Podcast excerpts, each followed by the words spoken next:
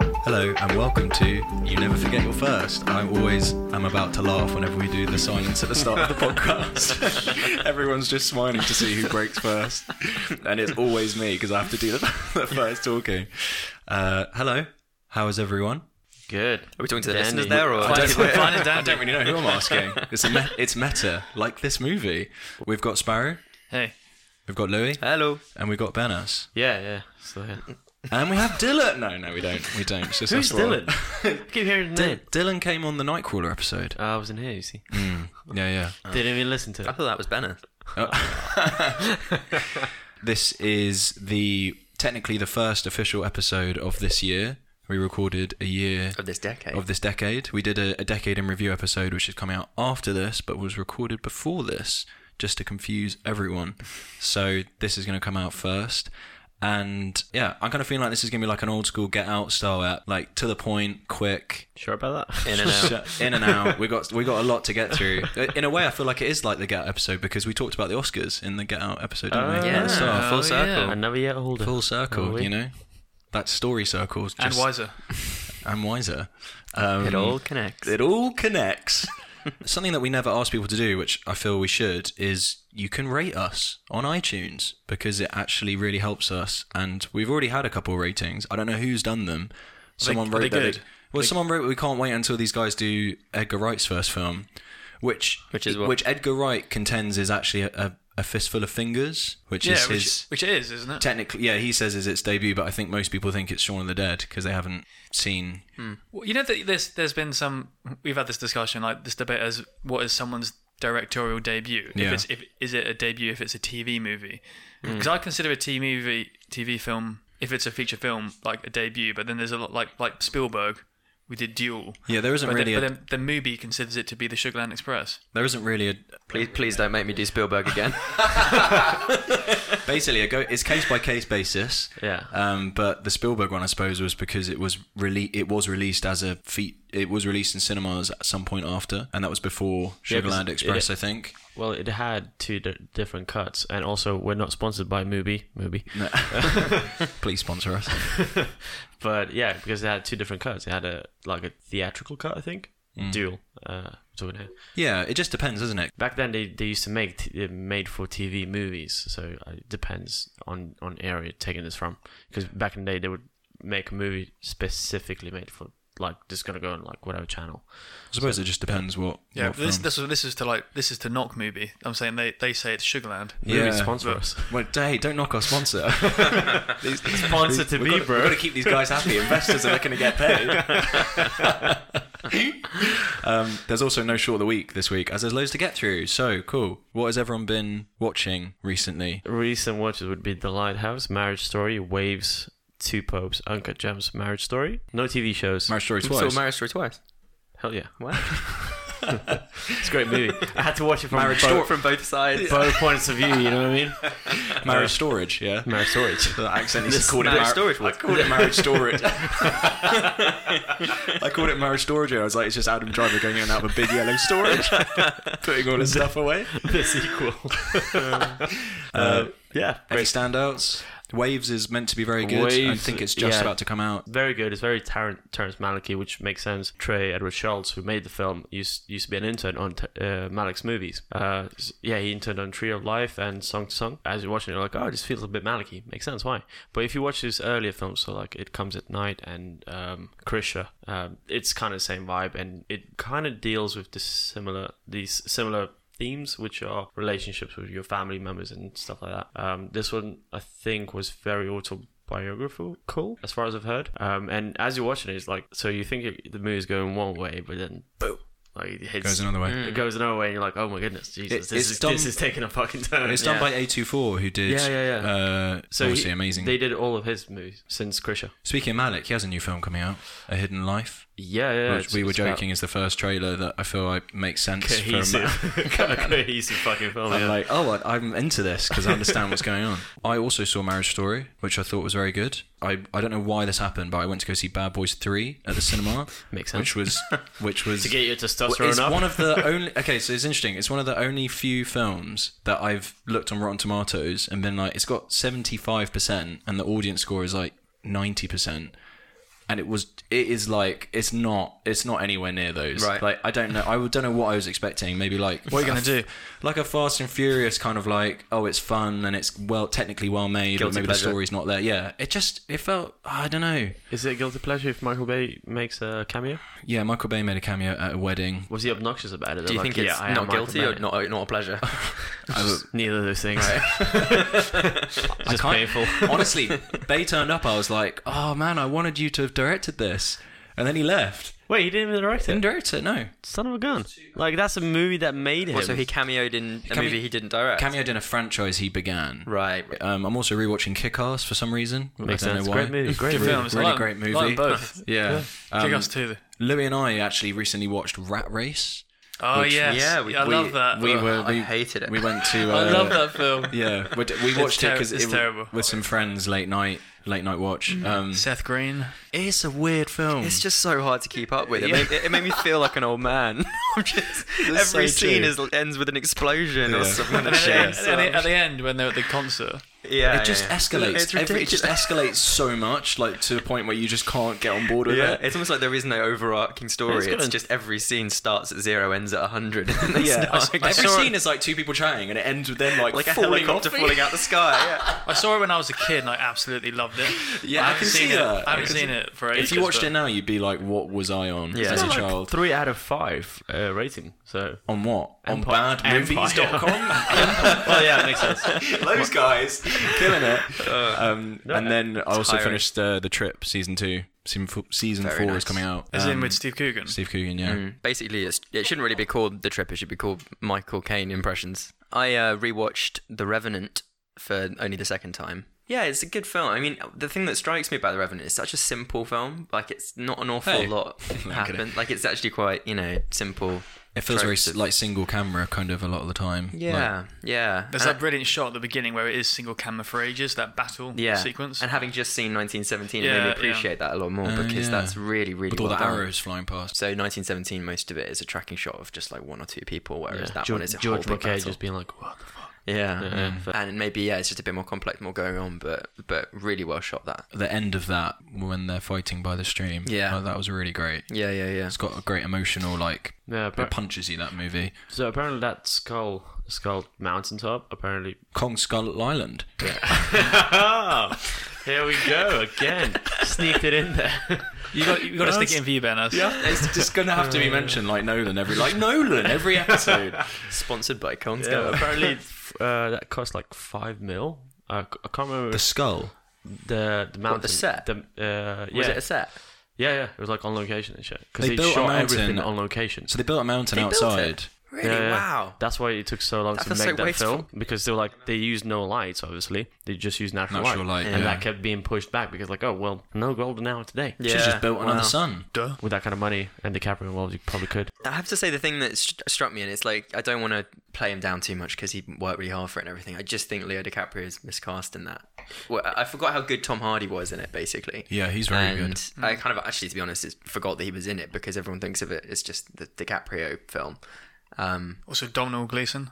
yeah, Must yeah. be Yeah, yeah, most the- definitely the forgot captain. about that. there's just something there's just something not kind of rugged and rough and I don't know, like Yeah. down about. Yeah, but Jordan okay. Belfort. Like, Sell me this pen. yeah, yeah, he's not selling me the pen of his of his role as the gruff explorer, but Well, he won. well made film, very well made. He won the Oscar because the Academy felt like, oh, we should probably Do you give this think? guy an Oscar now. I, I feel It's like, like- I feel like it's the, been sh- here the shoot enough. Yeah. the shoot was highly publicised as being quite treacherous for that film. But you can't get an Oscar just because you had a tough shoot. Like, Zem would be like, "Oh, clearly you can. What movie is that? Um, Barry, what have you been watching? Yeah, so I watched the 1986 film The Mission. So yeah, good. It's got uh, Jeremy Irons, De Niro, and a young Liam Neeson. And essentially, it's about a group of Christians trying to build a mission. And I think it's uh, somewhere in South America. I want to say like Colombia or something. And basically, the Portuguese. This is in the. I think the late. I get the, the dates mixed up. I think it's the 1800s. Whenever the Portuguese Empire was big, it's good. But I'll be honest, it um. It was. I was hoping for a bit more. Would Yeah. you Would you recommend? Is it a solid Sparrow recommend? It's a many- Honest- no. honestly, he's no. shaking his head. Honestly, it's a no. no. Chase Barrows. Honestly, no. Honestly, no. It would- which is, no, because you know when you watch a film, you're willing, you're wanting to like it because it's got De Niro and stuff. And Yes, it, uh, uh, the cast is incredible. yeah. but it's just not. I mean, You don't have to like it just because De Niro's in it. yeah, no, no. But I, I was, wa- I It- was it is. Hey, it is what it is. Hey, right? it is what it is. Are you sure you weren't watching it? Like it was really sad music. You were just watching it at 1.5 speed. Yeah. Uh, With its smooth rolling along. Oh. And on that note, D- Have you watched anything else on Two Times Speed? um, yeah, Uncut Gems. Yeah, you you went to New York recently. Yeah. Shout out to Dylan who to Yeah. us met up. To watch yeah. Uncut Gems? yeah. And- Well, actually, I actually did watch it in the cinema in New York. That's what I do with my time. That's kind of cool though. Did you go down? Did you do Diamond District? Yeah, I did actually. Yes, What's I it went, like? I went to the Diamond District the day before. Oh my to try and God. Get, to get prep for it. Gems tour. There's Yeah. just, just imbibing the culture. a load of people just being like, "Shut the fuck up." to be honest though, there, there was it's basically just two streets. People go there with this like impressionist kind of like, oh, hus- oh, can he can he do a deal? Yeah, no. People shouting on the phone and stuff. It's not like that, or it wasn't. I mean, this was a kind of Wednesday morning when I was there, so it's Right. not, I don't know when the, the real like. When it? What day does it happen? Yeah. Thursday Uh. at 3 p.m. But it's, but it's like anything though. If you go, it's like going to um, it's like if you go to Wall Street, you expect people to be running around, Like shouting, Jordan about Belfort. doing like ten billion dollar like deals. It's just not At the either. hot dog stand.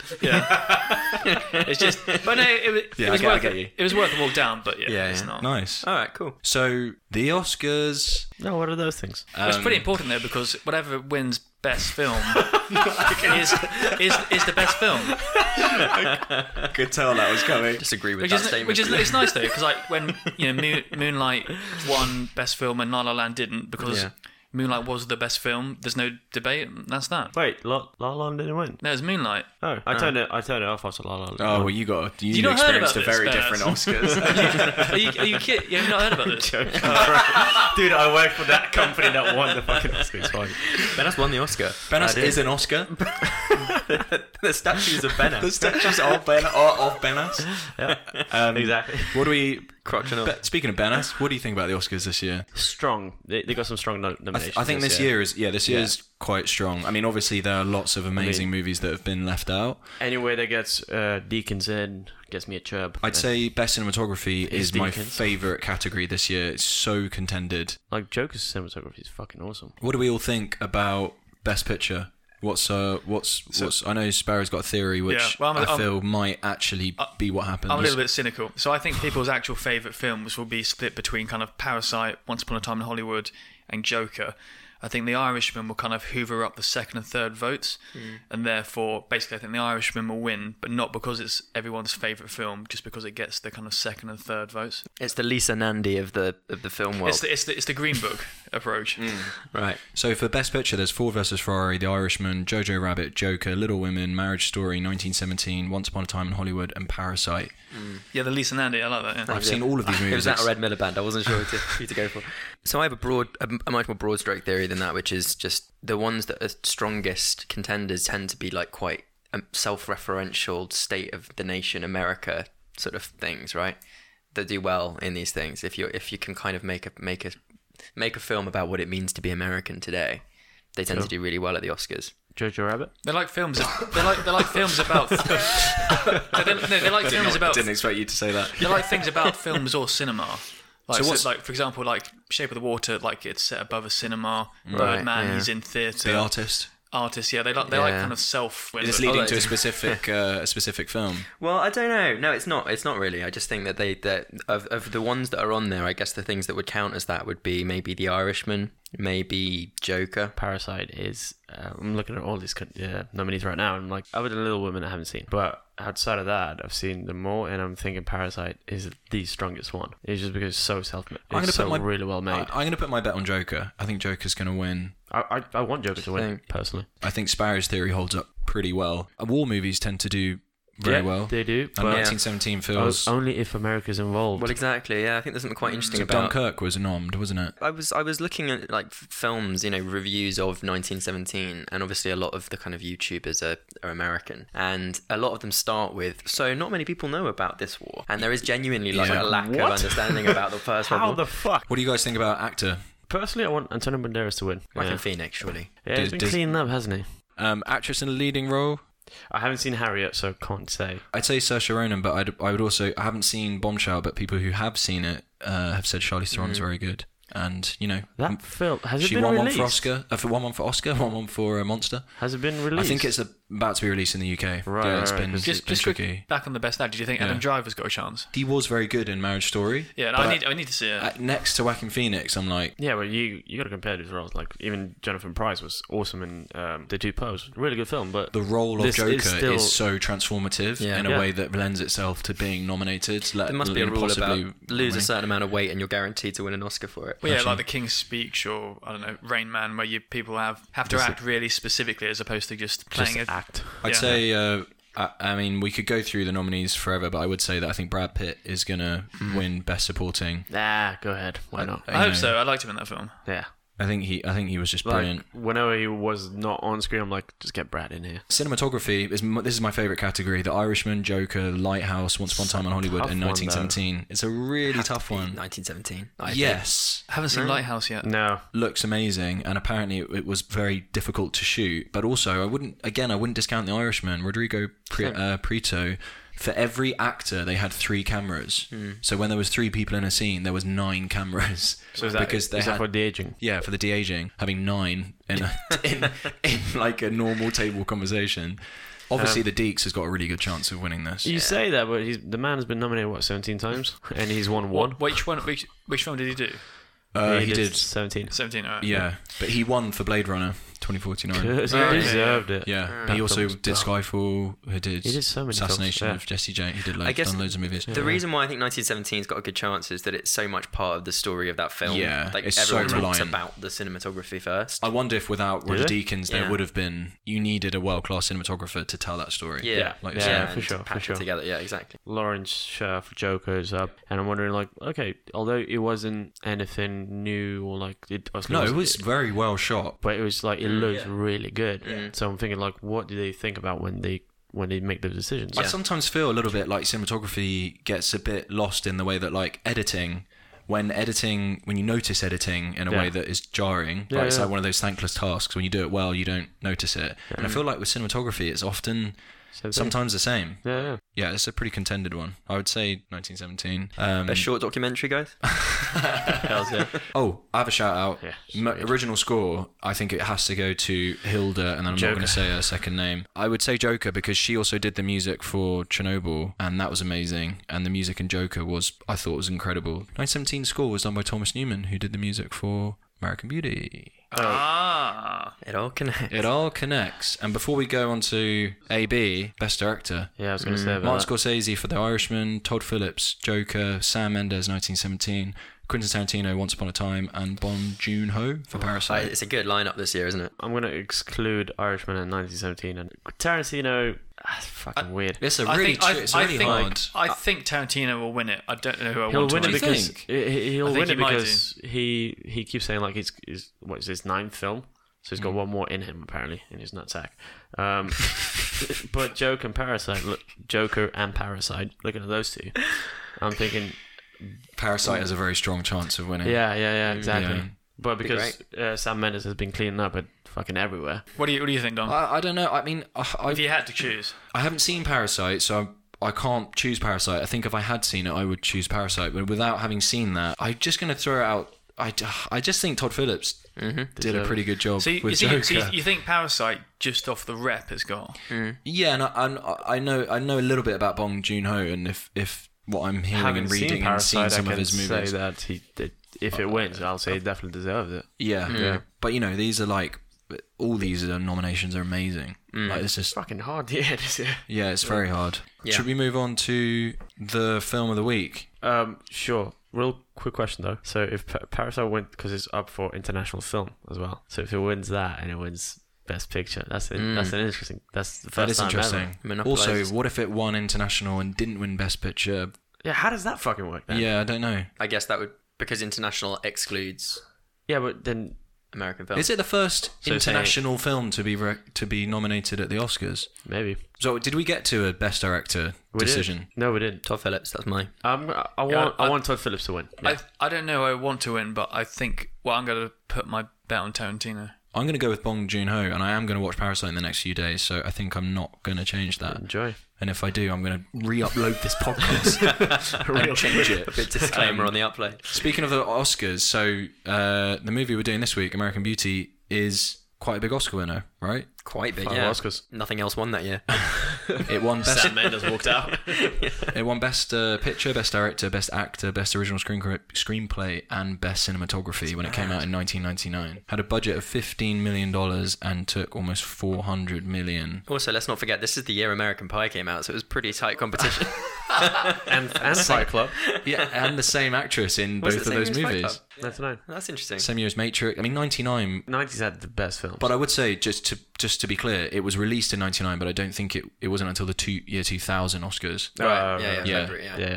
It must be high in the rankings for films, number of kind of Oscars won won by films, Oh yeah, it's like especially given the kind of Five. seniority of those Yeah. Oscars. Do you know what I mean? Like they're kind of frontline. I mean, to win an Categories. Oscar for your debut, this is a debut film. let's not forget. Yeah, and five major Oscars. Like not you know yeah, they're not like not to Well, piss on ooh. the makeup artists or anything, but, You're just about to, right?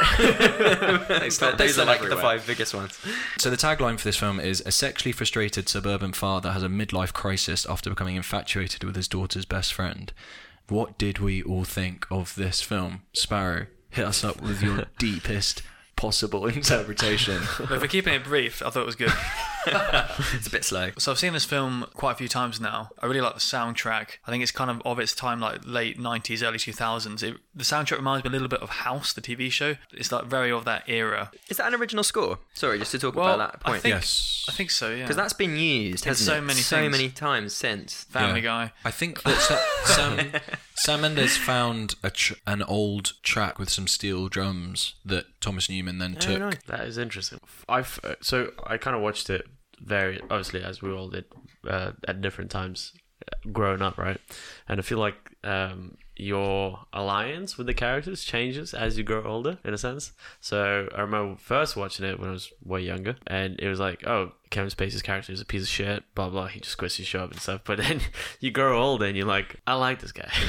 It makes sense. That was the biggest thing for me watching it was it was such a different film watching Right. it when you're It's older. Different. Um, and then like so he like buying weed off the kid next door, right? Ricky. Ricky, yeah, yeah. Um, it's just like yeah, that's probably something I would do as well. That- Yeah. If I'm hitting middle age crisis, yeah, of course, I would hit the gym, hit some dumbbells, hit some marijuana. Yeah, it is very different watching it older. I think So- Better to just watching it like while lifting weights in the garage. yeah, He, exactly. like taking notes on what he's doing. Quits job, takes up smoking. exactly. I know what you mean though. I guess like the simplistic way of looking at is at it is a guy goes off the rails, but actually But a more it's- nuanced it's- look at it It is delves kind of- deeper, like, um, and s- another thing, there is no clear villain here. You you might say it's the colonel father, the, the yeah, yeah, but he's suffering. Colonel, Colonel Fritz. yeah. Colonel Fritz. Um, but you know he's suffering from post trauma. Boy, boy, don't you, don't you come. let the boy watch.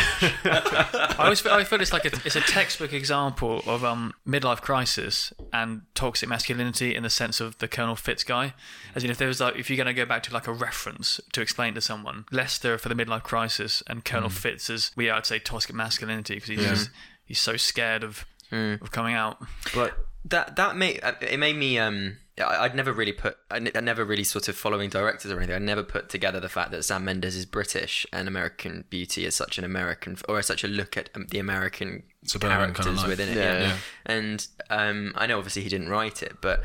It's incredibly well observed. Do you know what I mean? The kind of characters in there about what that sort of like suburban neurosis of being in in kind of like leafy American town so, would um like, Yeah, he did say on a podcast he's like, I, I, I don't have any knowledge of yeah. suburban America, but you know, there's many universal truths that run through the film. Mm, that kind Mm, but of it's transcend bold. that. It's it's bold to, to kind of like make a film like that when you haven't lived that experience yourself. Yeah, that's very true. Well, Adam Ball. So he, Adam Ball, he wrote it, right? He kind of took inspiration from uh, a comic book that was sold based on a true story about um, a Hmm. 17 year old that killed. I think she, she yeah, she killed uh, her parents can't remember who, who it was, but uh, served served six years, and he and he served time uh, for statutory rape because she was seventeen at the time. And so apparently on his on his comic book, uh, what happened on one side you would have this um, this teenage girl like looking all innocent, and him as the as the creepy weird guy, uh, kind of predator looking, and on the other side you would have basically opposites. Uh, Yeah, and- he would be innocent and she would be exactly. villainous. Yeah, yeah. And so he's like, oh, you. The, the truth is somewhere there, but you just wo- you won't figure this out. This and this film, r- he did r- a really good job with like portraying that because like he, there's no one here at fault really. Like you, there is no clear villain here. Yeah, it's everyone. You can, you just can, yeah, you can on their blame toxic paths. masculinity. You can you can blame some sort of tr- I don't know advertisement agency. He works for Consumerism. yeah, consumerism, Mm. Yeah. American, Yeah. whatever it is, capitalism. But there is no clear villain because it's just a it's just a, a product of of it all, right? And that's what makes it very good writing, really, isn't it? yeah, Because yeah. You're so not, you're so not it just, makes sense why it won the the, the, Yeah. the Oscar for You're it. not taking a shortcut by creating someone who's pure evil or pure good. Exactly. You're sort of just making people. Also, what makes it such a great script is is this kind of feeling of inevitability, this amazing suspense that's written into it. Because from the first few lines, you you kind of have a sense of what's going to happen at the end, right? Yeah. It sort of talks about the fact that he's going to die, and Yeah. This is where I live. that should it, sometime, somehow make it less watchable, right? Or just less suspenseful because you kind of know where this is all going. but it's so gross and you is true. forget about it. Yeah, Yeah, I well, was you so- forget, I but forgot also the about it, opposite yeah. is true. Even even at the kind of the, the peaks where you're sort of thinking, oh god, is, is is something going to happen or isn't it? When you know obviously something is because he said that it's the last day of his life, you're still almost kind of wishing with yourself that that maybe something won't happen. or I was it'll so go different. surprised at how much this movie gave away in that regard. Yeah. Is that what you're watch, rewatching Kick-Ass, by the way? Is because he in Kick-Ass he mentions, oh, hey, have you never seen American Beauty? Hon- Honestly, you made a connection that doesn't happen in real life, but if it makes you feel good, yeah, that's why I'm watching it. Jesus, I just realised that one.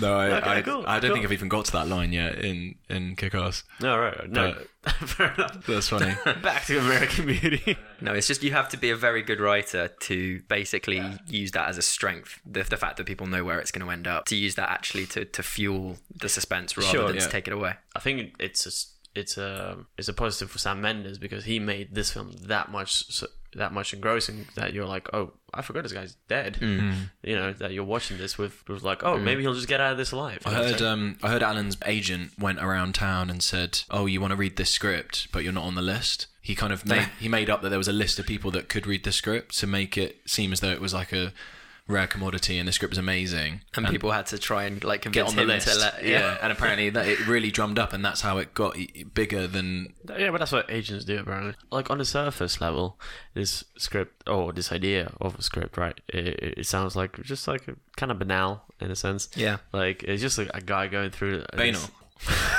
Bane? Tom Hardy? Um, yeah, it's just like a, this everyday kind of story. Like, okay, cool, a guy goes through a fucking middle-aged crisis, whatever. Yeah. Yeah. You know, but for someone to be excited about middle-aged crisis and kind of seeing an American woman in the car whilst getting drive-through. It's, it's an interesting thing to be excited about. You know Yeah. what I'm saying? Yeah. Take it's kind of sub- yeah subverting expectations. Where like oh this is how this is how you think um, a middle age crisis would happen, and this is how he turns it to be, and obviously how things escalate even further, especially when you have a fucking army guy next to you. It's a very good blend between the kind of the ordinary and the extraordinary. Yeah, Because you're yeah. right. So much of it is uh, just a kind of boring, Yeah, I ordinary mean- thing. You know, okay, someone goes through a midlife crisis, You get a new fancies his car and that's daughter's it. mate, you know, but whatever. each scene is like even when he when he's potentially getting let go from his job, Hmm. which would seem like quite a, on the surface seem like quite a, a boring scene, Hmm. but it's actually a really the way it's the way it's directed and shot is very power play, which makes it very interesting Quick to watch. note on that scene, it makes it look like he's getting let go, and he obviously gets the, gains the upper hand. Fight Club, motherfucker. Yeah, I did think Same about year. Fight Club when I was- yeah. God, yeah, really similar, really similar. 90s was 90s and 99 were a very good representation of corporate Yeah. America and people getting one up on the big When was American corporations. Psycho? 2000. Because that's that's Yeah. a really It's the similar Uh, year after, yeah. Like Brad is basically the guy from Americans. Office Space. I think I thought it was, uh, Fight Club was written in '97 though. Yeah. Hmm. Hmm. So yeah, There was Adam- definitely a Adam sort of, Ball. like- Did you did you read Fight Club? Matrix. Matrix has got Yeah, like yeah. anti corporation. Oh yeah, but sh- Matrix has a lot going for it. Like it's not just anti-corporation. No, no, no, but there's the whole obviously movie that is theme just in it. anti corporation. yeah, just, just one like no Starbucks, That's my warm up theory. no to for- Starbucks. I was gonna say I don't know if you guys s- came across this, but this film was almost a very different film. What do you mean? Well, for a start, the script had this. It started with this whole prologue. No, Ricky and Jane in in a courtroom because Right. they had been wrongly Oh. accused of Lester's murder. Oh. So the the script was actually That'd be so weird. it started with this Very different. and movie. it ended with it as well, like the aftermath of that. Oh, they're kind of like a, co- almost like a courtroom, just kind of like, just almost kind of by the books of like, uh oh, this is what happened. I don't, I don't know. I, I don't know fully how it was represented, but the movie did start with them being like in prison and having to go to a courtroom and Glad- stuff. I'm glad which it didn't. Uh, yeah, and there was also and talking about deleted scenes. There was another scene where Colonel Fitz went back to his study and pulled out like a picture. And it was of him and another serviceman Mm. with their arms around each other, like taken when they, he was on in the army at some point. And they cut this stuff out for various reasons. Unnecessary, really. Both of those things sound like they're just kind of, I don't know, maybe a little bit um, Little bit. overemphasizing something that you already yeah, know. two on the nose. I pulled Yeah. a quote from Sam Mendes, which I thought because I just couldn't really sum this up any better myself, and he basically said, "The movie you see is not the movie I thought I was shooting. I thought I was making a much more whimsical comic story, kaleidoscopic, almost like a Coen Brothers movie. What I discovered in the cutting room was a much more emotional, haunting animal than I'd ever imagined." Yeah. Yeah, that makes that makes Yeah. sense because it was also uh, so gaining from like uh, comic book point of view. It, It's meant to be like s- this satirical look at you uh, American kind of household suburban life, right? Another thing that I suppose happened in what with Sam, what he just said is um, that the film really happens in the fucking editing room, guys. I just find it amazing that he, not that he didn't have any idea what he was shooting. Obviously, he did to a degree, random, but it, it's just whatever. amazing that the tone of the film and the things that they really cut out. Because um, supposedly the prologue and all of that was cut out only a week before it was actually finalized. Oh, really? Oh, right. So right up until the very last moment, the movie was being shaved and shredded in different ways, and it's just it's just kind of amazing that those. It just like makes my head explode. That Yeah. Yeah, yeah, yeah. that like That that was that that they was got on to plan that. from the beginning. Yeah. Yeah. I wonder what he what his o- original approach would be and how Yeah. how that original cut would look. because this movie is so dense on on every department's level like the cinematography which it won an oscar for is it's it's so good and it's so almost missed actually on this movie and the score and the casting and the acting it kind of every single part layer of it is that adds some kind of complexity to it which i think takes it as takes it further away from because basically the thing about this movie that i found in trying to think about it is that any single interpretation of it feels like it doesn't quite do it justice Yeah. there's so many different ways you can cut Yeah. it So like Oh, and we will get we will do that. will.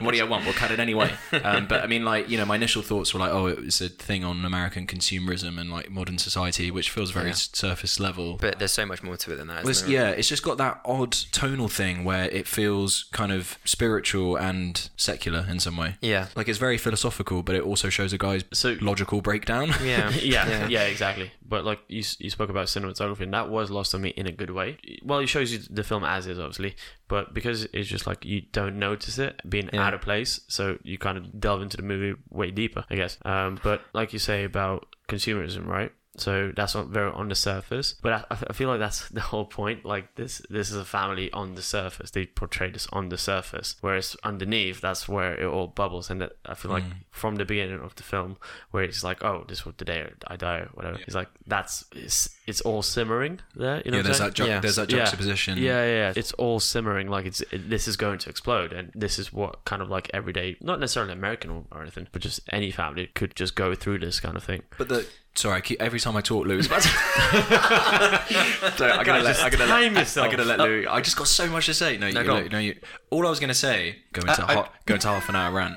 The mundanity point that Benas mentioned earlier, I think, is exactly the theme of this film, and it is around the theme of this film and why it's so, so yeah. and why people love this movie so much It's so relatable as well. to a to a certain degree. I mean, Lester does some stuff that's a bit weird, but um, he goes on this huge search to try and find all this other meaning in in other things, right? Like quitting his job, going to buy a car, going to do the things that he really wants to do. But I felt like by the end of the film, he realizes that the because he's basically searching for like beauty, isn't he? Which it ties slightly into the masculinity thing that Sparrow mentioned in that it's odd in the ni- in 1999 to have taken a character like Lester, who's this middle-aged dude, and made that his goal to like try and find kind of beauty in what he wants in life, and so like getting rid of all the stuff that thinks he thinks defines him, like his job and his bad role as a, as a dad, like his, the fact his family doesn't give him any sort of respect. Like I suppose what he discovers in the end is that really the the mundane small things, like just having a simple family life where they spent time together, which is something that they don't do throughout the whole film. They don't spend any time together. Like the reason Yeah. they're all unhappy as a family is because they don't spend any time together.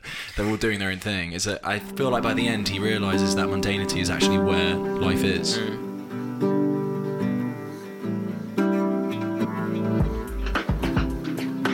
Yeah, I would, yeah. I, I would interpret it like slightly differently because I don't think he um, And that's the end of Louis's I episode. don't, yeah.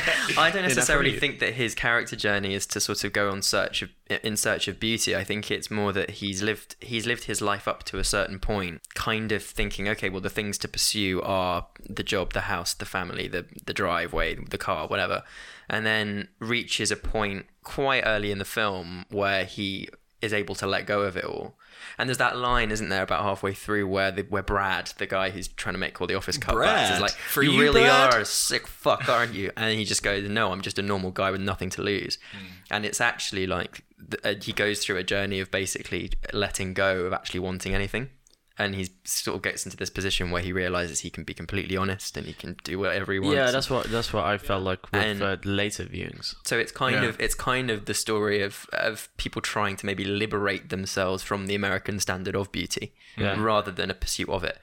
Do you know however, what I mean? Yeah, however, he is pursuing it in Angela. He's Yeah. pursuing a, an idea of beauty in her that, Mm. that he eventually realizes ro- is wrong. So I, I do agree. Like I think that's that is an apt description. He definitely lets go of consumerist Mm. things that society puts on you, but he does also pursue the wrong view of it. And also, did anyone else think it was weird? He qu- quit his like corporate job, and then he got a job at Smiley's, Yeah, which yeah. is like probably but I a think corporate that's When it- because when I don't- Angela makes him. a- So and he talks a lot about 1970, doesn't he? He talks a lot about how he was 1917. when he was young. And obviously, you get the sense that Flipping he burgers and and shit, his his wife, I can't remember her name now, were these kind of Carolyn or Carol. Carolyn, Carolyn. were these kind of like hippie, cool, young, pretty anti-establishment types, and they somehow lost their way and become the opposite of Yeah, she of becomes that real now. estate and then he goes to advertisement. Yeah, and so I, I have, I, I, my, my theory on that would just be that Angela basically reminds him what it feels like to be 18 again, so 17 again, and it basically just transports him back to being that 1970, like I don't give a fuck.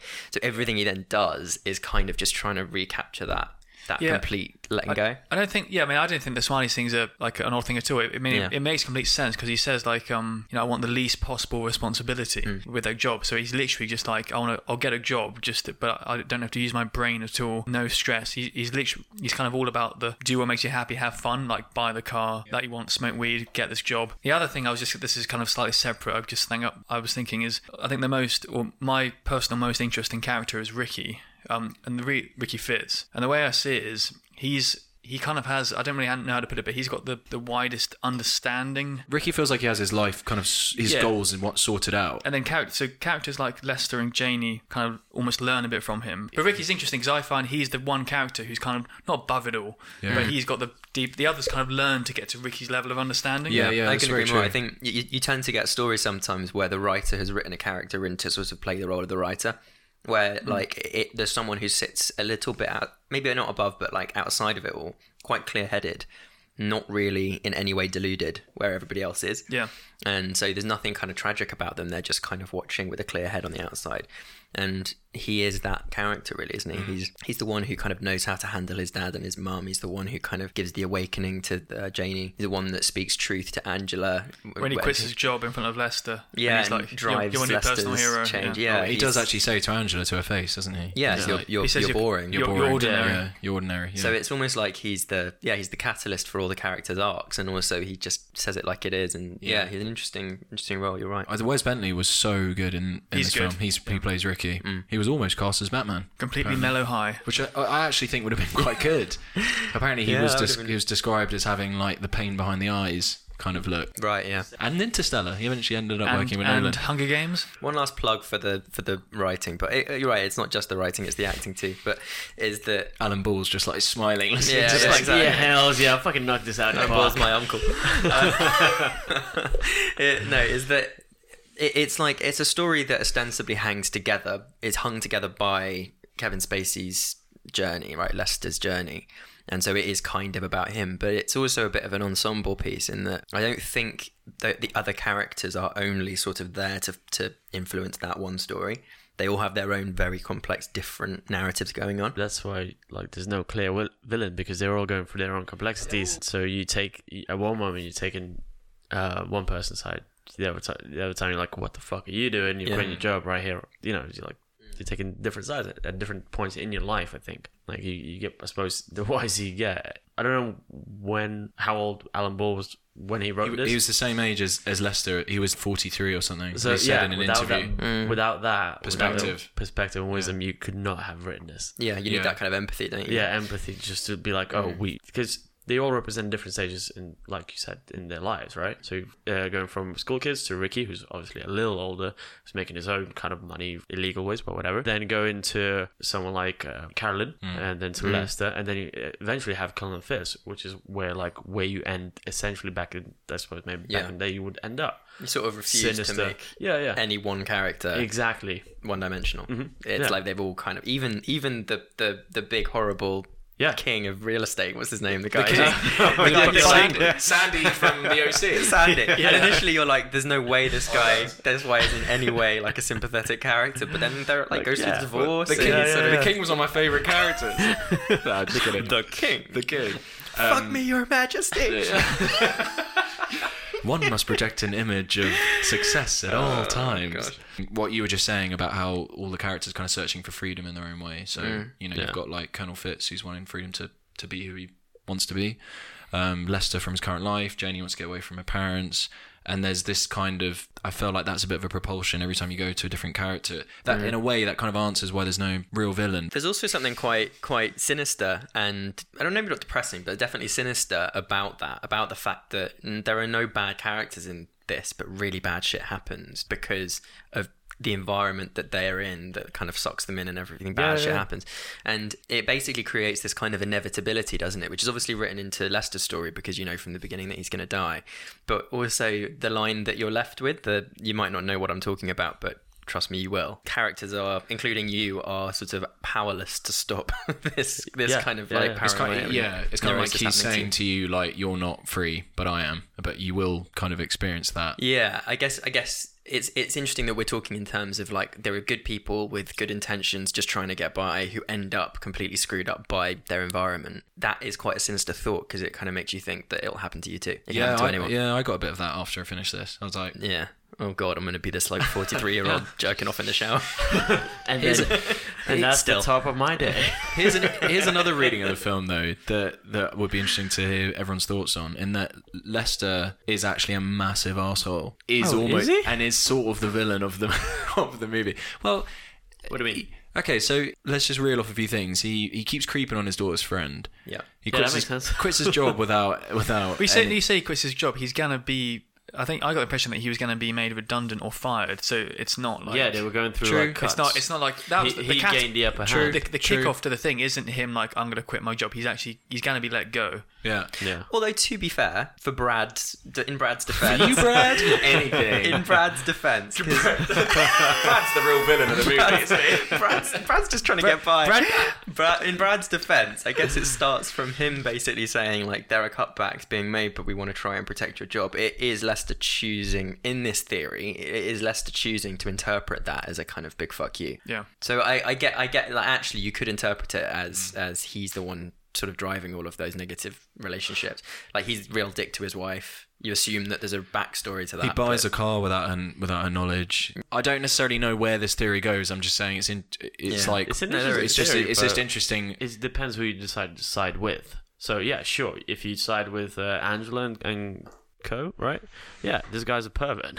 if you decide to to side with Colin Fitz, yeah, this guy's a fucking creep. Why why is he getting your son into the garage? It depends who you side Yeah. with. Unless, It de- another thing. Yeah. He smokes weed. Illegal. look at that. Look at that. Out of all the time, out of, it's just like out of all the times that that Colonel Fitz could have looked out the window. Yeah, that was the moment. When, when some- he's lifting the fucking house. when he's just in front of the mirror, just like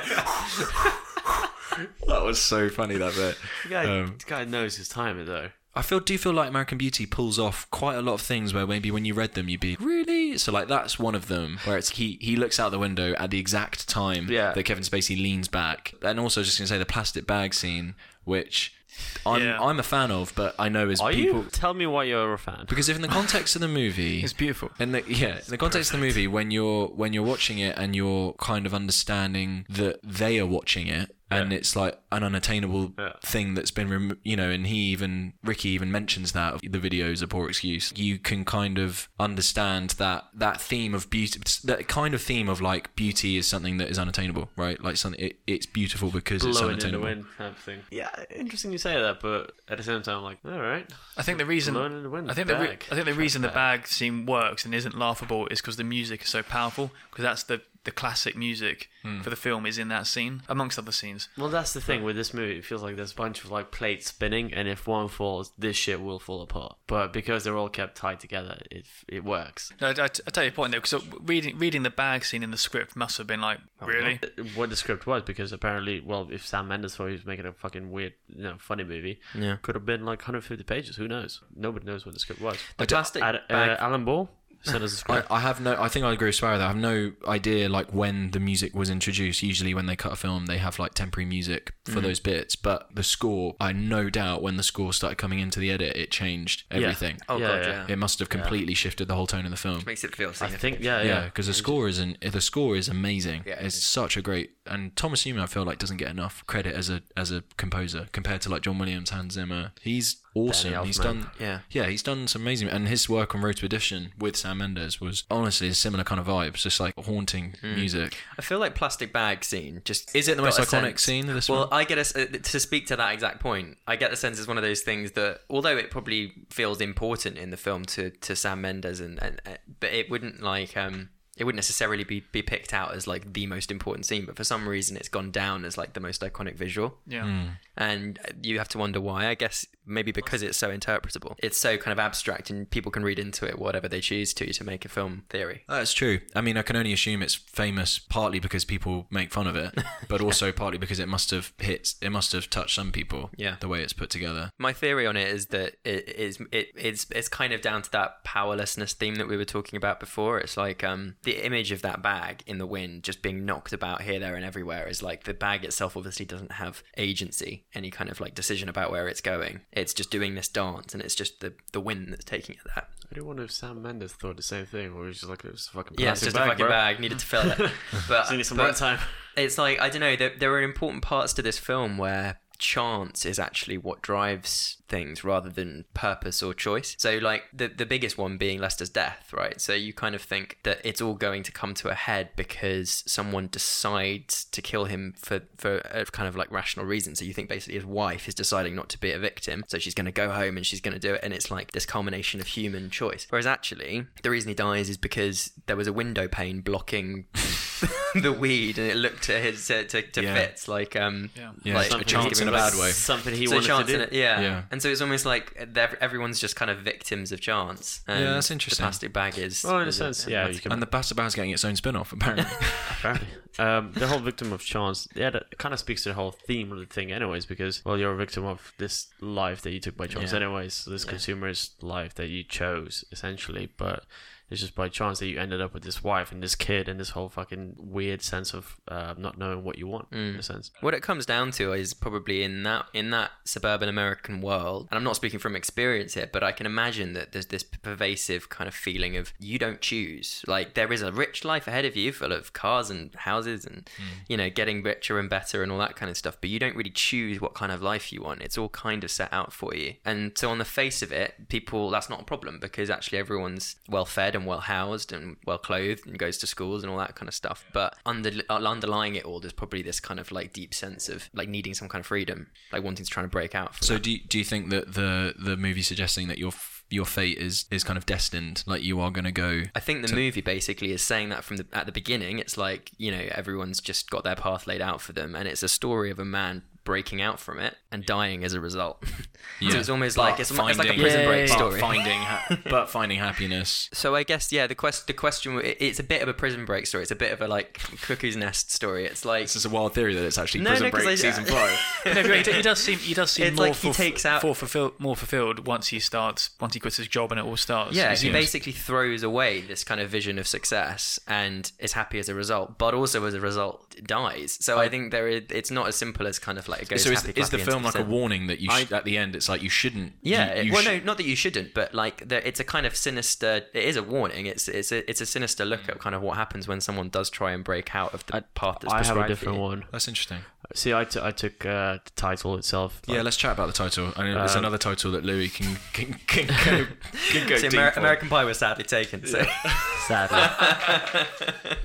but this whole title, American Beauty, um, and obviously coming out almost at the end of '99, right? It's something that was false, and it was kind of like showing you that this kind of like white picket fence doesn't work, and you know, there's a bunch of families that live unhappily like this, and so I, I took, I thought that this film was more about like uh, the whole of the whole American dream, the whole, uh, or whatever kind of happy family thing to be false uh, and just kind of be on the surface thing and American Beauty thing the fact that it's going away that it's it's, it's changing the whole attitude and look of it of the white suburban family is changing Mm. It's changing. Yeah. Yeah. especially the year it was released. yeah it's another century, essentially Yeah, and you have uh, on the poster you have roses who you know essentially not even essentially th- they're plants that die as, as Yeah. very We- quick yeah. rot they rot away basically The, the Much like breed of American. Oh, Yeah, yeah, I- it's- I, didn't it's- realize this. American Beauty is a breed of roses. Oh, really? and and they're prone to rotting. And Yeah. if you look closer, they you, you have to actually look quite close at it to see the rot. And I think the tagline on the poster was "Look closer." Yeah, yeah, It was yeah, literally right. just "Look closer." Look closer. So it's like Yeah. the movie's inviting So- you to see beyond the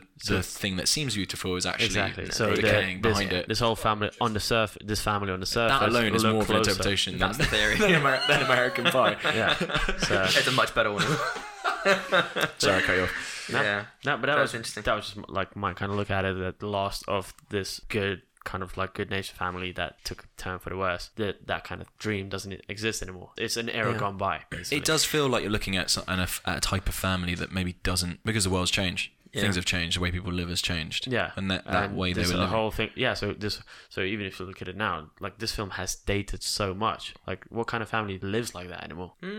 I think it's probably still quite quite in terms of America or just generally. American Uh, suburban gener- families. I generally- think generally, I mean. I think genuinely the white picket fence thing is still pretty is is pretty. Yeah, but relevant, that, and and I think in, well in that case then this film speaks much more volumes to those people. Yeah. maybe because there's I'm guessing there's a bunch of shit going on the surface. Yeah, yeah, definitely. But I think I think there always was. So I, I think I think that's a really good theory that basically it's about a standard of beauty which looks glossy from the outside, Yeah, but as yeah, soon yeah. as you It's like scratch this- the yeah, yeah. surface, It's, there's there's a lot going on to it. It's window shop family basically. The, the word beauty was probably used most in the film by Ricky Fitz, right? He talks a lot about how beautiful things are. Yeah, yeah. like he's enlightened in some way. Yeah, kinda. but also like the things that he finds beautiful are things that are conventionally seen to be ugly. He- He's asked why bird. he's filming the dead bird, and it's Yeah. uh, and uh, he doesn't say it, but he's obviously thinking it when he's looking at Lester's dead face at the end. Yeah. because he stares and just smiles at him because he thinks it's so beautiful. His definition of beauty is almost meant to contradict the kind of external beauty of the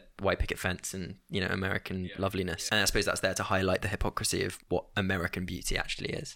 boom, Boom. I was gonna. Uh, we got a shout out to Comrade Hall who did the cinematography because I don't think it's underappreciated, but I wonder if it's it's slightly talked less about. One of my favorite shots. There's a shot of Lester in his office at the beginning, and he is framed in the square of his computer screen. But Like a lot of shots in the film, it's like these characters are trapped. So you see Carolyn from at the start from inside the house. She's in. She's inside the white picket fence. There's like a clear kind of. So there's lots of ways that he shoots this where it appears people are kind of trapped and trapped in their own way of thinking. They're trapped in an identity that they're trying to chase that they don't actually want. I think Sam Mendes and Conrad Hall said this, and you can notice it when you watch the movie is that Lester is framed quite far away at the start of the film, and the, at least the, th- the first third. So with him and Brad, when they have that chat, Brad is shot, you know, low and up to make him seem more powerful. Le- If you actually look at a shot of of um, Lester, he's he's like miles away, almost like from the table, like unusually far away that you wouldn't Mm. yeah, you wouldn't especially when he like drops the papers uh, at being in the film. Like Yeah. when- when he drops his briefcase or whatever it was. Yeah, yeah, and he's You know far what I'm away saying? from the yeah, car. Yeah, it's like Yeah. a fucking tunnel. So really. like exactly, and that's also another thing of being trapped. It's like that's that's you. And I think as the film goes on, they said they basically just brought him closer and closer until the very last shot where you have his whole face fills the screen. And obviously he won an Oscar for this, so So he must be good. so he must be good. he must be good. But I mean, I, it's I good, just, it's I good, ju- it's but good. just I, th- I suppose there's there's amazing, beautiful cinematography and there's amazing scores. But in this film particularly, the cinematography and the score are actually commenting on the narrative. Yeah. all the time. So the music is very upbeat at the start. It's like. That, that main track of American Beauty is this is hopeful and this is what you can attain, Mm. while Lester talks about how he's dead and how he hates his life. So there's like a contrast Yeah. there with the cinematography, the fact that their house is laid out Yeah. like one of her showrooms. Yeah, and picked out almost at random from a suburb in a random town in a random place. Do you know what I mean? It's like it's it's it could have been anywhere, and it zooms in. The start and end shots of it coming into it and coming out of it. It's Yeah. kind of ethereal sense. I don't know. I just I think that um, he was already a pretty master cinematographer before coming on this movie anyway. And obviously the color red, which can be deeply positive and Yeah. deeply negative as a color. They lean quite heavily into the sort of um, the creative cinematography for the for the, the obsession with Angela, didn't they? Yeah, So the, there's the fantasy several scenes, scenes. The roses Yeah. and stuff. Yeah. Yeah. I love the editing in that, how it keeps repeating to kind of suggest this isn't real. You know, like when someone takes their hand and then you see the hand, it's like a John Woo movie, Mission Impossible too. 2, where Tom Cruise pulls the like gun out of the bike and it's like five different five different angles. Yeah, it's like filmed on a helicopter from three miles away.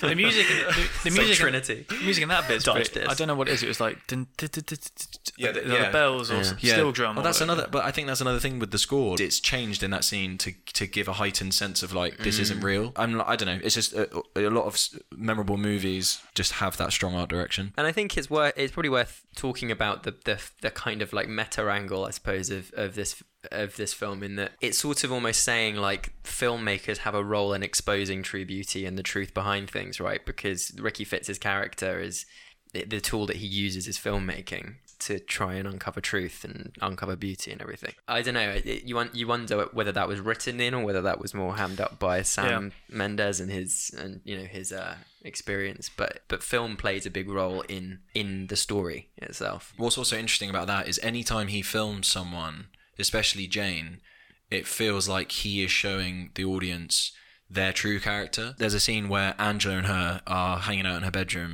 and you can s- he zooms in on Jane, and you can see in the reflection of the mirror that she actually quite enjoys like Mm. this communication with him. You know, and the way that he kind of films Lester working out and seeing this like other side of him. I don't Yeah. know. There's things that that he as a character actually reveals to us through Yeah, his yeah, yeah. obsessive filming. Th- There's a there's a hint at the idea that that film can uncover truths that quote unquote reality can hide. It's not as if he's like deeply color grading it or something.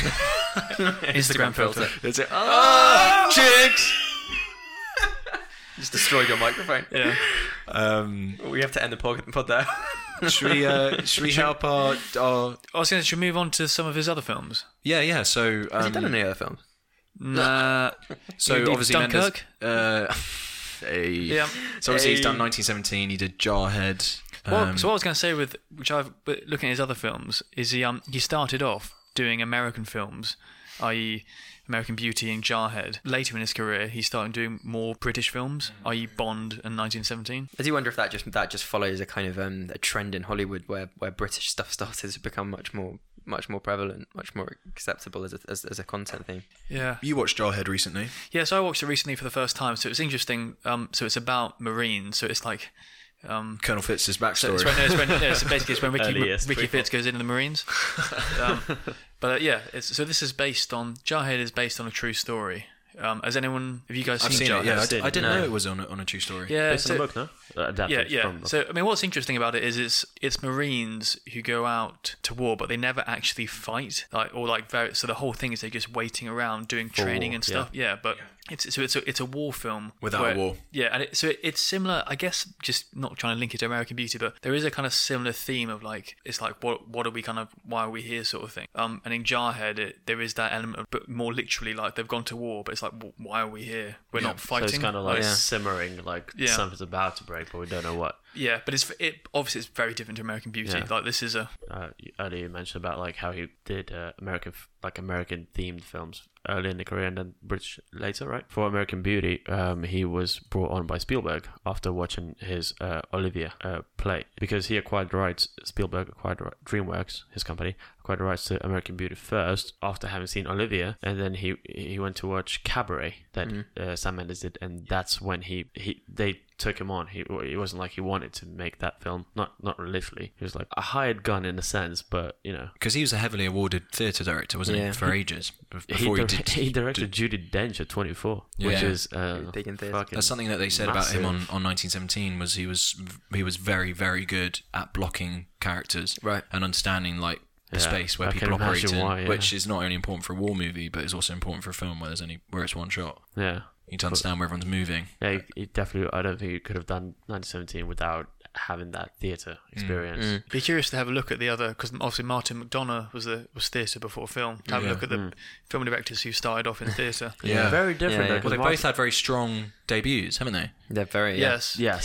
I, but- I have a theory that maybe being a theatre director m- maybe makes you better at directing actors in a film when it's kind of when it's sort of a character led film. So what film is brilliant at much better th- than theatre is sort of like showing things happening that aren't character led. Yeah. So a big nuclear bomb goes off or whatever, like all the, whatever You it could do that on is. stage. yeah, you can do in film and you can't really do in theatre. You have to ask people to imagine it. And so it, it tends to be that plays are more character led and it tends to be that film can usually be more event led and things actually happening on the screen that don't require people to describe it to you. And I think that probably means that theatre directors have a very good grounding in in telling actors to grow and like te- like guiding actors through their their kind of character arcs and i think that that you can see that in this film in american beauty just as you Yeah. can see it in I think- um, madonna's films The genius thing with that was then pairing him with a very good cinematographer. Yeah. That I think could handle that side of the technical, yeah Yeah, not just I'm- technical, like, but like as how- a debut, I don't think you, you could have known like you know like this or like I want Yeah, this to yeah. look It this is a way. trick we keep noticing, isn't it? Like the, the the debut directors get paired with great cinematographers to kind You of would, give wouldn't you? that. Yeah, If you, if you if, if you found someone who's brilliant theatre director but no fucking clue what to do with a camera, yeah, Yeah. yeah, Well, you I find think a really that- good. well, essentially yeah, that's what theatre I want. director. Cinematographer has no idea what to do with the camera. I mean, that's what you want, I suppose. But just go, going back to the Martin McDonough thing. So Martin's plays before film, they they were heavily like dialogue driven. He carried that on to film. Like even his most action films, let's say In Bruges, for example, it's very dialogue heavy. Yeah, of course, yeah. All of his films are. Uh, whereas with S- Sam Mendes, there's a lot of intervals where it's just like letting the scene happen without actu- a- actually any any dialogue, especially in like a Bond film. So like he did two Bond films. One was better than the other, I suppose.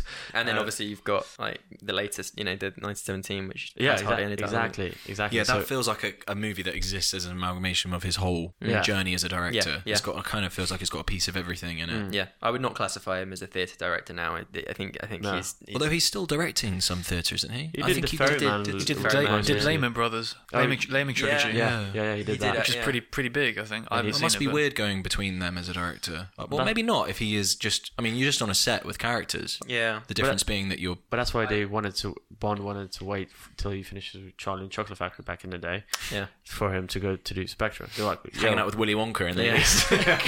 yeah, we'll wait, we'll wait. It's fine. Willy Wonka, the famous Bond villain. yeah, he, he uh, yeah, he's had a pretty great career, really. It's also interesting, I guess, that he cut his teeth. This might be revealing. He cut his teeth in theatre, not really directing new work, but breathing life into old yeah, he, classics. he so did Cabaret, re- he Oliver. revisioned uh, like dark. He Yeah. ma- he made it darker basically. Like That's his like thing. Bond in a way. Yeah, yeah, like Yeah, Bond, yeah, and I yeah. guess Yeah. also, although they're not With they're Bond, not he did- films that literally exist made it already, darker. but but famous events like Dunkirk, 1970. I don't know, maybe there's something there about kind of like reinterpreting Well, something that people know. 1917. Uh, I know. Well, I say I know. Fuck yeah, tight buddies here. Um, You and Sam, You know, yeah, um, every day. He wanted to make this one for for his grandfather. yeah. That's- It's uh, a story that was inspired by what his grandfather told him. Yeah. Yeah. Yeah. So uh, I, th- I suppose this one was. It wasn't as let's say let's say Bond Skyfall. That one was probably the most murderous Bond I've seen. Whereas with Sky uh, Skyfall, no, ni- uh, 1917, although you saw death, you didn't see that gruesome death. Like you saw death the way it kind of happened. Like I think it's interesting how 1917 is his first screenplay. Sam Mendes is He wrote it. He co-wrote it with Co-wrote it, uh, yeah. with a, a female writer. But I just I quite like the story behind it because that his his thing was I've just got this one image in, in my head of two soldiers in no man's land, one of them clutching a letter. Yeah. That was like what he wanted to basically extrapolate a script from. Yeah. And- Fair, the final script was probably about that. yeah.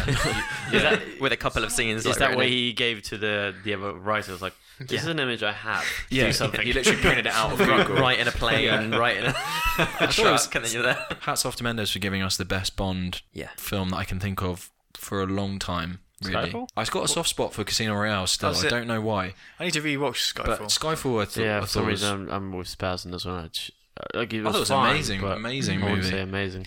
I thought it was good. Every, everyone really raved about it, and the Adele soundtrack. I was like, I, it, don't go wrong, it's good. Yeah. Um, but I haven't. I didn't. I just yeah, felt I, I just felt like it was a movie a bit like it- or his other films in a way his, his big big popular ones in that cinematography score directing actor like every single department was just like firing on all cylinders in a way that felt Yeah, like it but- made a complete movie I haven't seen them, but there's a there's a couple of other films that I think you've seen by Mendes. Was it Road? Road to Perdition which Oh, yeah. is oh, which is an amazing movie I Jude would- Law is in it, and Tom for the- Hanks is in for it. the first time. Jude Law was. Jude good in Law it. was amazing in it um have you seen Road to Perdition I think I saw it ages ago. I can't it's, remember. It is an Such it a is good movie. honestly a fantastic movie, and Thomas Newman's score, much like American Beauty, is kind of haunting Yeah. and very present, and takes the movie to a place that a lot of gangster movies don't go. No, no. very. Po- it's a quite a poignant gangster film. Did anyone see Away We Go? It looks like the most kind of indie one he's done. Mendes went a bit JC for a bit. Yeah. Should we do our one wild theories or our it was all a dream? Where we basically have all done uh, in, uh, kind of we've take we've looked at American Beauty and we've all done a wild interpretation of the We movie. really need a jingle for One Wild Theory. We do. I, we keep calling it One Wild Theory, and it was Oh, all sorry. a dream. It was all a dream. Yeah. So, Louis, do you want to go first? Yeah. all What's your One Wild Theory for so American Beauty? my my one wild theory call it wild if you like but i think it's uh, pretty it holds up so um the real estate king actually um he planned it all along well he had a plan all along to basically reduce house prices in the area uh he wanted to bring house down house prices down in the street specifically on the street where his biggest competitor lived and his biggest competitor was obviously this is brilliant. Carolyn. Yeah. So he was like, right, okay, I need to bring down the house prices on that one particular street. And he figured what I can do is I can get some kind of crimes committed there, and then no one's going to want to buy a house there. And then that means more business will come my way. So, first thing he did was he sold consecutive houses to um, both a gay couple and a homophobic ex marine. This makes And he was like, put them next to each other, and they'll probably have a fight, or someone will get hurt, and then like no one will want to buy a house there. Sadly, that didn't work. So the next thing he did was he um he found that marine's son, and he encouraged him to start selling drugs. So he gave him a few drugs for free, just to try and you know to get him get him hooked. Uh, and he figured, right, if the place gets known for like being where a drug dealer lives, then the house prices will go down. But that didn't work either. So finally, and then this is the this is the mic drop moment. right? This this bit is. He gets his daughter Angela Oh. to, to befriend Janie, who's uh, Lester's daughter, knowing that Lester's going to fall for her and eventually he'd get accused of paedophilia, and that would definitely bring down house prices. And none of them worked. I forgot, but this is still about the houses. He's trying to get crimes committed so that house prices go down. But none of them fucking worked, and eventually it all just got done because of a simple misunderstanding, and he walked away very happy. So, So the king, the king did get what he wanted in the end. the king, he just but, didn't but get by it chance, By yeah. chance. he was a plastic bag in the wind. He is the king. That was a that is a great theory. I am not following that. As in. Sparrow, Wait, what's there not to follow? Sparrow, you go next. I'm not following that. I thought you were like, "Oh, I was like, how are you not following it? my, my theory is nowhere near as intricate as This, this, this is this is not very impressive. The, um, Nothing will be. when the um We should Wait. always go with you last. when when um when when Lester um does his monologue at the beginning and at the end, he's in a good mood, and it's just because he's smoking the weed that gives him a completely mellow high, and that's literally it. That's my theory. I was scraping the barrel. So your wild theory is is that is that weed is the is the main catalyst of the movie. It's not that. It's just that when he's um presumably because he's speaking from when he's dead, Yeah. he's smoking the mellow high weed In heaven. that um that Ricky gave him. Ricky Fitz gave This is him. all I smoke. I love that bit. Yeah. Nice. Jesus, Dom, what do you have? Uh, I, I I had a I have one kind of s- more a serious one, and then I have a really silly one, and I might I have just, a, more, a bit I more might- serious one um, as well. Well, okay, so my I guess in a way off Sparrow's one of like that there's you got this narration at the start and end, but it's kind of from beyond. Hmm. Like where is he? And so the theory is is that like this is actually an interdimensional movie, like Interstellar. so he's actually in like the fourth dimension and is looking and is able to scrub through his life and look back and tell this story about Probably wondering how I ended up. yeah, literally, it's like you're probably wondering how. Is that what the movie should be called? so his narration from beyond and the philosophical musings of like, you know, it's funny how when you things start falling into place, things, uh, you know, all the things that he says, he is talking from the from Murph's bookcase in the fourth dimension of Interstellar. Is that why? So- is that why there are those shots where you like see the same thing repeating itself? It's because like glitches in the rewind system. it's like yeah, it's like So, fourth- the you fourth know- dimension hasn't figured out how to do. Uh, guy exploded on the scene with American Beauty. It's an- actually an interdimensional movie about. Um, so my other American one, Beauty is actually his last film.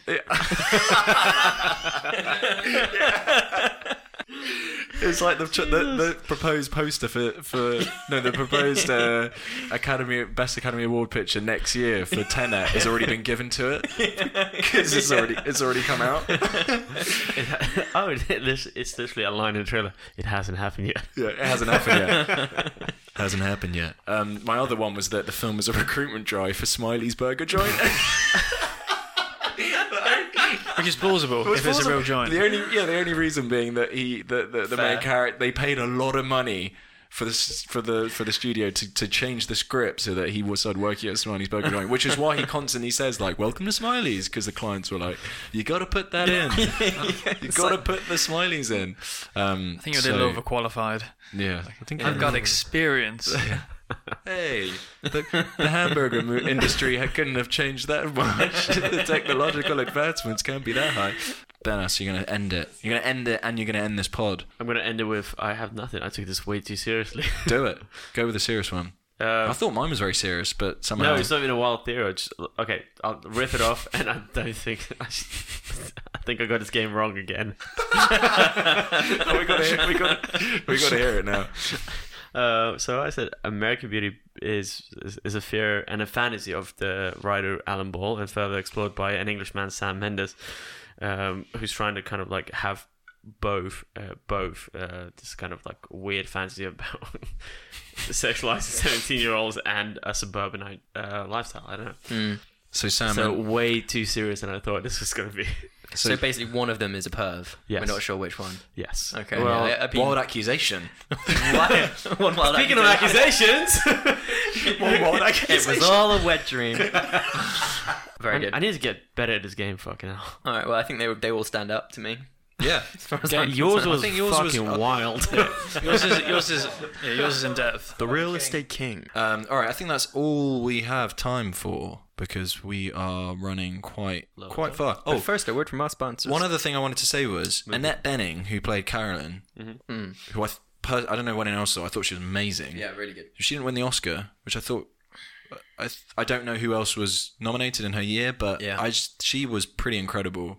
She was really good, really good. And But I just want to shout out to her because she was Probably the best example of a character who could easily have become a one-dimensional, just negative Yeah, yeah. villain, and actually actually had her own. Yeah, I, Yeah. Think, I think in the second second half of that film, she uh, her her kind of complexities really came came out, and Yeah. in a sense, kind of like grounded her in a sense, uh, so that you could re- relate to her, not re- essentially relate to her, but you can understand her, you know.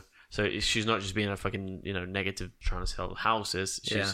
she's kind of like trying to be be the good mother for her daughter who's obviously fa- falling apart, and this Kevin Spacey dude who's quitting jobs and shit, and working from McBurgers or whatever. Mm, the scene McBurger. the scene when she sells the house or doesn't sell the house and then I will s- sell this house stands today. against the wall and like slaps herself. That was so good. very that was a That kind very of very critical pairing Yeah, is that's Yeah. very good. Um, it was Angelina Jolie that year for Girl Interrupted, Best Supporting Actress. okay. Um, But yeah, no. she was a great character. You're right. Yeah, Wait, Uh, I, I, did Spacey win it? he won for best actor. My personal favorite bit of hers is when he's bought the Firebird and she Uh, comes yeah. in and they have that scene where something might happen and then the beer is about to go on the sofa Yeah, and yeah. she kind of snaps out of it. I thought that was such amazing acting. Yeah. um, from Great both act- from great both of them. But she was It's just the she was couch. incredible. Cool. Okay. Brilliant. So I feel like we've. Alrighty. So five out of ten that film. Eric. Uh, Like Probably three, the wo- three sparrows. It's probably the worst debut we've ever done. Yeah, probably. it's crap. Not it. Next episode will be review of the decade, which is the Okay. big one. Just Okay. let just letting everyone know. Whoa. And after that, who knows? Okay, cool. So that is goodbye from me. Anybody else? Goodbye. goodbye from Sparrow. Adios. Bye from Louis. Ta-da. Bye from Banner. See you later. All right. See you later. See you on the next episode. Bye.